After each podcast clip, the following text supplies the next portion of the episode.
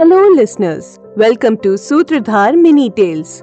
This is your Sutradhar Manya Sharma, bringing to you our very first episode of Mini Tales. In this episode, you will listen to the story of Nimi, the founder of Mithila dynasty and an ancestor of Raj Rishi Chanak. Time taken to blink is called Nimish.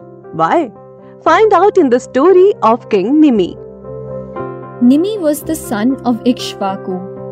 Once, he wanted to conduct a long and tiresome yagya for the benefit of his people. He approached Guru Vashishth to preside over the yagya. However, Vashishth had already committed to conduct a yagya for Indra and said he will conduct the yagya for him after fulfilling his commitment to Indra. However, Nimi did not want to wait, so he went ahead with the yagya under the guidance of Gautam Rishi.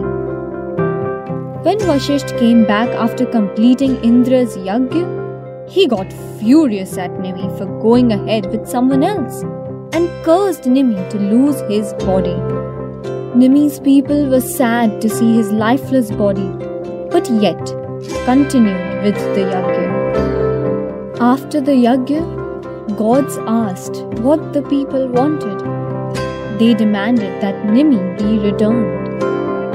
Nimi refused to return to his body, but he decided to live on the islands of his people. They say, Nimi still lives in our islands, and the time taken to blink is called a Nimish. Hope you have enjoyed our podcast. I will come back tomorrow with another interesting story. Let me give you some spoilers of our next episode. Most of you know that Indra and Surya were father of Vali and Sugriva. Tomorrow, I will tell you about their mother.